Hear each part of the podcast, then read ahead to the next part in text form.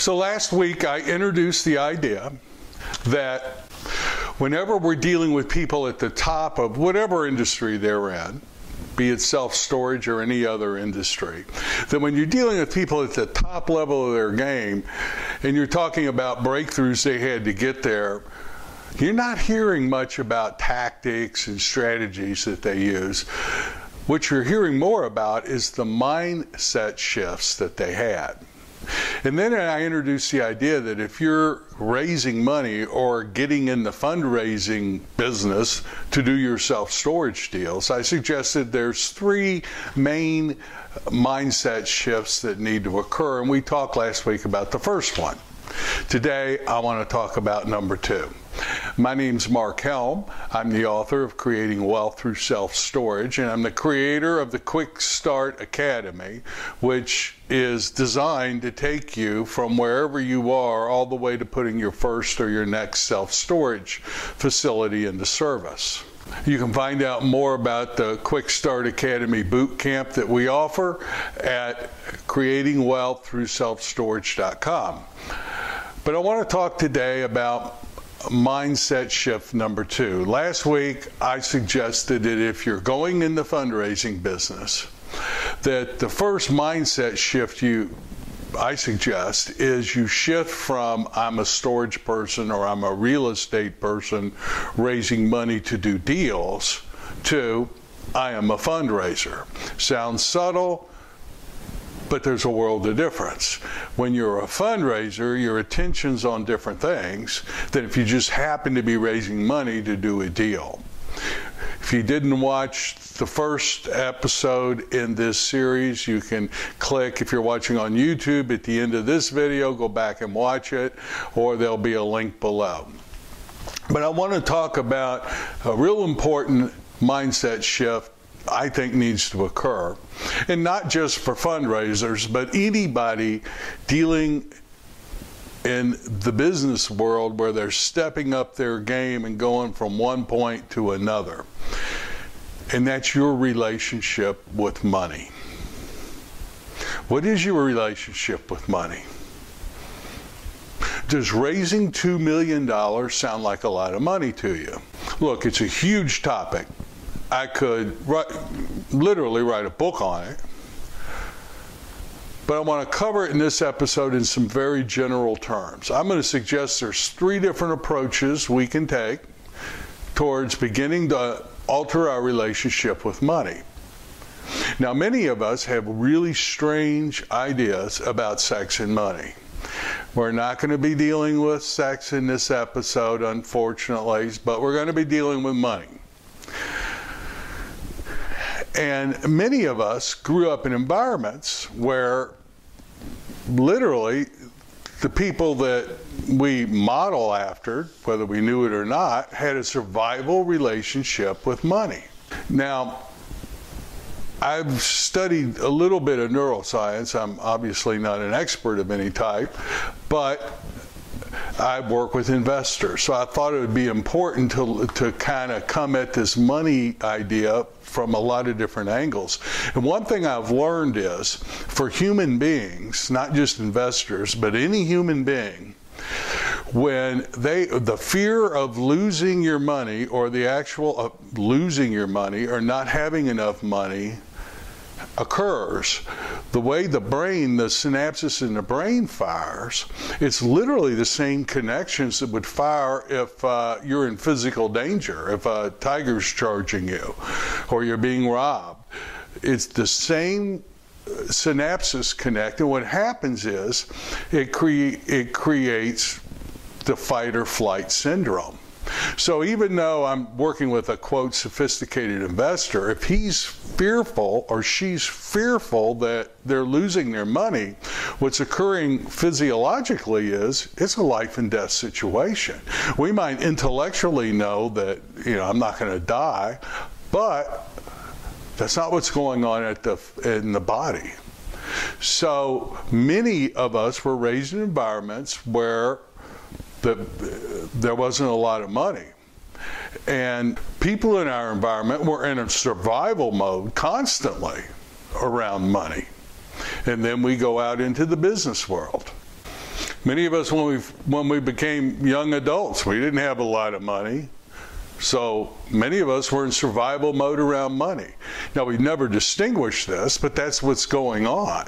And what's interesting is for a lot of human beings, that becomes the normal relationship with money. Our thoughts in our brains create a chemical reaction. And no matter what the chemical reaction, whether it's dopamine for pleasure things, whether it's cortisol in the fight and flight, we become literally addicted to it. It becomes our normalcy. It becomes our standard operating mode when we're dealing with money. And some people unconsciously will create situations so they can get back to that normal way of feeling when it comes about money. We may say we want to do X, Y, and Z and create X, Y, and Z in our life, which requires money. But at some level, we tend to always go back to the level that we're comfortable with, unless we consciously begin to break that cycle. So if you have not consciously begun to examine your relationship with money, I suggest you do, no matter what you think it is. There's real power in distinguishing any limiting thoughts and beliefs that you have around money. Why? Well, because whatever is unconsciously regulating our behavior and our belief systems will control the day. And by consciously distinguishing any limiting thoughts, it's not bad to find them. It's actually good, because now you have control, not the unconscious thoughts. Most of us were raised to believe at some level or another that money is a scarce commodity, and that if I have it, someone else, that means someone else doesn't have it. And many of us were raised and believe, whether we acknowledge it or not, that money's bad. Now, we might intellectually say, no, I don't believe that. But the conversation we were born into at this time and in this Western world, with some of the religious teachings that are out there, is that money is the root of all evil. Now, you might not consciously accept that, but I invite you to look in your life and see where that might be true. And many people believe, and I talk with them daily, that if you're extremely wealthy, that means most likely you screwed people over and you're a bad person. So some of us are even conflicted, like trying to create wealth on one hand, but on the other hand, you know, can't have too much, because then I might not be a good person. Now, all this is occurring at a very unconscious level, and very few of us are dealing with this at a conscious level, but I invite you just to take a look for yourself. I'm not trying to get you anywhere. So how do you begin to create a new relationship with money? I'm going to suggest three ways here this morning. Way number one is to look at any limiting beliefs you have. Write them down. Very often, what you say reflects what's really going on underneath. Money doesn't grow on trees. What do you think I'm made of money? What are some of the things you say to people around you, yourself, your children, that reflect a scarcity consciousness, not that you created, but literally we're born into it? So, number one, look at what are the limiting beliefs that you may have around money. Distinguish what you may say, what was said to you as a child, and begin to get those out. And not like you're trying to get away from them, but just there's real power in owning them. Because once you own it, then and only then can you make a conscious decision to disregard that. If you're not sure what you're disregarding, it's still in the unconscious and still driving the bus. Number two, I have found a good way in any area of life to begin to change what I believe is to act my way into that change. Not only distinguish what limiting beliefs I have, but act, almost like act as if. Almost, I'm not going to say fake it, but fake it. Do you think raising $2 million is a lot of money? Well, there was a time when $100 was a lot of money, or $10,000 was a lot of money to you. And now I congratulate you if you're at the stage where you got to raise $2 million and it seems overwhelming, you've upped your game. But you know there's some people where $2 million might occur like a drop in the bucket.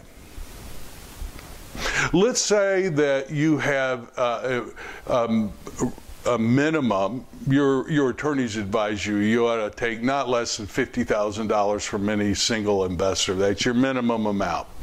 And that just seems over the top to you. Well, my suggestion is start hanging with people where they're raising $100,000 or $250,000 minimums. Start being around people who are at a higher level than you and relate to money differently than you do.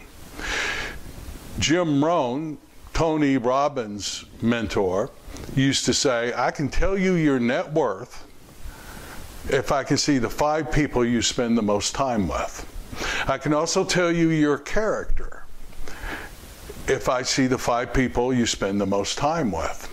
One of the things I consciously did was I started hanging around people with much higher net worths than me, and I started to, you know, I joined country clubs. I started seeing with people who had high net worth how they began to relate to money. Now, I didn't necessarily immediately get altered within a week my relationship with money, but I began to see people at a different level than me, what their relationship to it was, how they behaved around it, some things I liked, some things I didn't like, but I consciously did that. And now, when I first got going, $25,000 seemed like a very high minimum to me because that was my relationship to $25,000. Today, it's $100,000. Some deals we've had at $250,000. The third way we can begin to alter our relationship with money, I may suggest, involves a conversation around integrity. Many of us have a very disempowering relationship with money, and I suggest that it's because we're out of integrity with money. Now, when I say integrity, the majority of the world hears good and bad. If I tell the truth, that's integrity. If I tell a lie, that's not integrity. Well, I'm not going to debate that. I just suggest that integrity, the way I'm suggesting you relate to it, has nothing to do with good and bad. Integrity has to do with workability. When something is workable and there's workability there, there's integrity. When there's no workability, the integrity's gone. So a bicycle wheel, when all the spokes are on the wheel and they're tight, there's integrity in that wheel and it will function. If the spokes are broken, half of them are gone, another quarter of them are loose, there's no integrity in that wheel, and odds are it isn't going to function properly. So my suggestion is, look at where you're out of integrity with money. I look for where I'm out of integrity. Why? Because when I restore integrity, there's power for me. I'm not that interested in what's true, what's not true. I'm very interested in where there's power and no power for me. And so in the area of money, I'm constantly looking for and finding where I'm out of integrity with money. So for example, how do you pay your bills? Do you pay your bills on time? Or are you late? Well, if you're late, not bad, you're out of integrity. Do you pay your credit card? Do you pay the full balance each month and before it's due? There's power there. That has integrity. And you begin to develop a more powerful relationship with money? Do you balance your checking accounts? Do you know how much money you have? I'm surprised how many people just don't know what their net worth is, don't know how much money they have in the bank. Nothing wrong with that, not bad. There's just not a lot of power there, not a lot of power with money. And if you're upping your game where money's going to play an important role, like fundraising, my suggestion is look for where you can restore integrity with money. Do you have life insurance policies? Are they current? Is there a nagging person you owe money to that you haven't paid? Look for where you're out of integrity. Anytime I'm upping my game in anything, I look for where I can restore integrity before I take on playing a bigger game. So I've given you 3 ways. There's many more, but I suggest that if you're moving into the fundraising business, that you alter your relationship with money. Ultimately, what is money? Money is basically just an agreement we have at this particular moment in time about the value we place on something that doesn't really exist, so we can exchange products and services. Really, only about 8% of the money has physical form. The rest of the world's money, since we've gone off the gold standard, is just ones and zeros in some server somewhere. Money is ultimately just an agreement, and if you go a little bit deeper, you'll see money is just energy. You know what else is just energy? Our thoughts. I can measure my thoughts with an EEG machine. So if you want to alter your relationship with the energy of money, begin with altering your thoughts about what money is, what it isn't, and what's scarce and what's abundance. So I invite you to really dive into the world of money on your own. Alter your relationship to it. It's a never-ending process. It's one of the beauties of being an entrepreneur. We get the opportunity to constantly be reflecting, improving ourselves so that we can play a bigger game in the world. Ultimately, for me, that's where I get the fulfillment and get the juice up. So I hope this sets you on a course, and I hope you have fun with it. Next week, we're going to talk about mindset shift number 3, and we're actually going to have a conversation about imposter syndrome. I look forward to being with you then. Thanks a lot.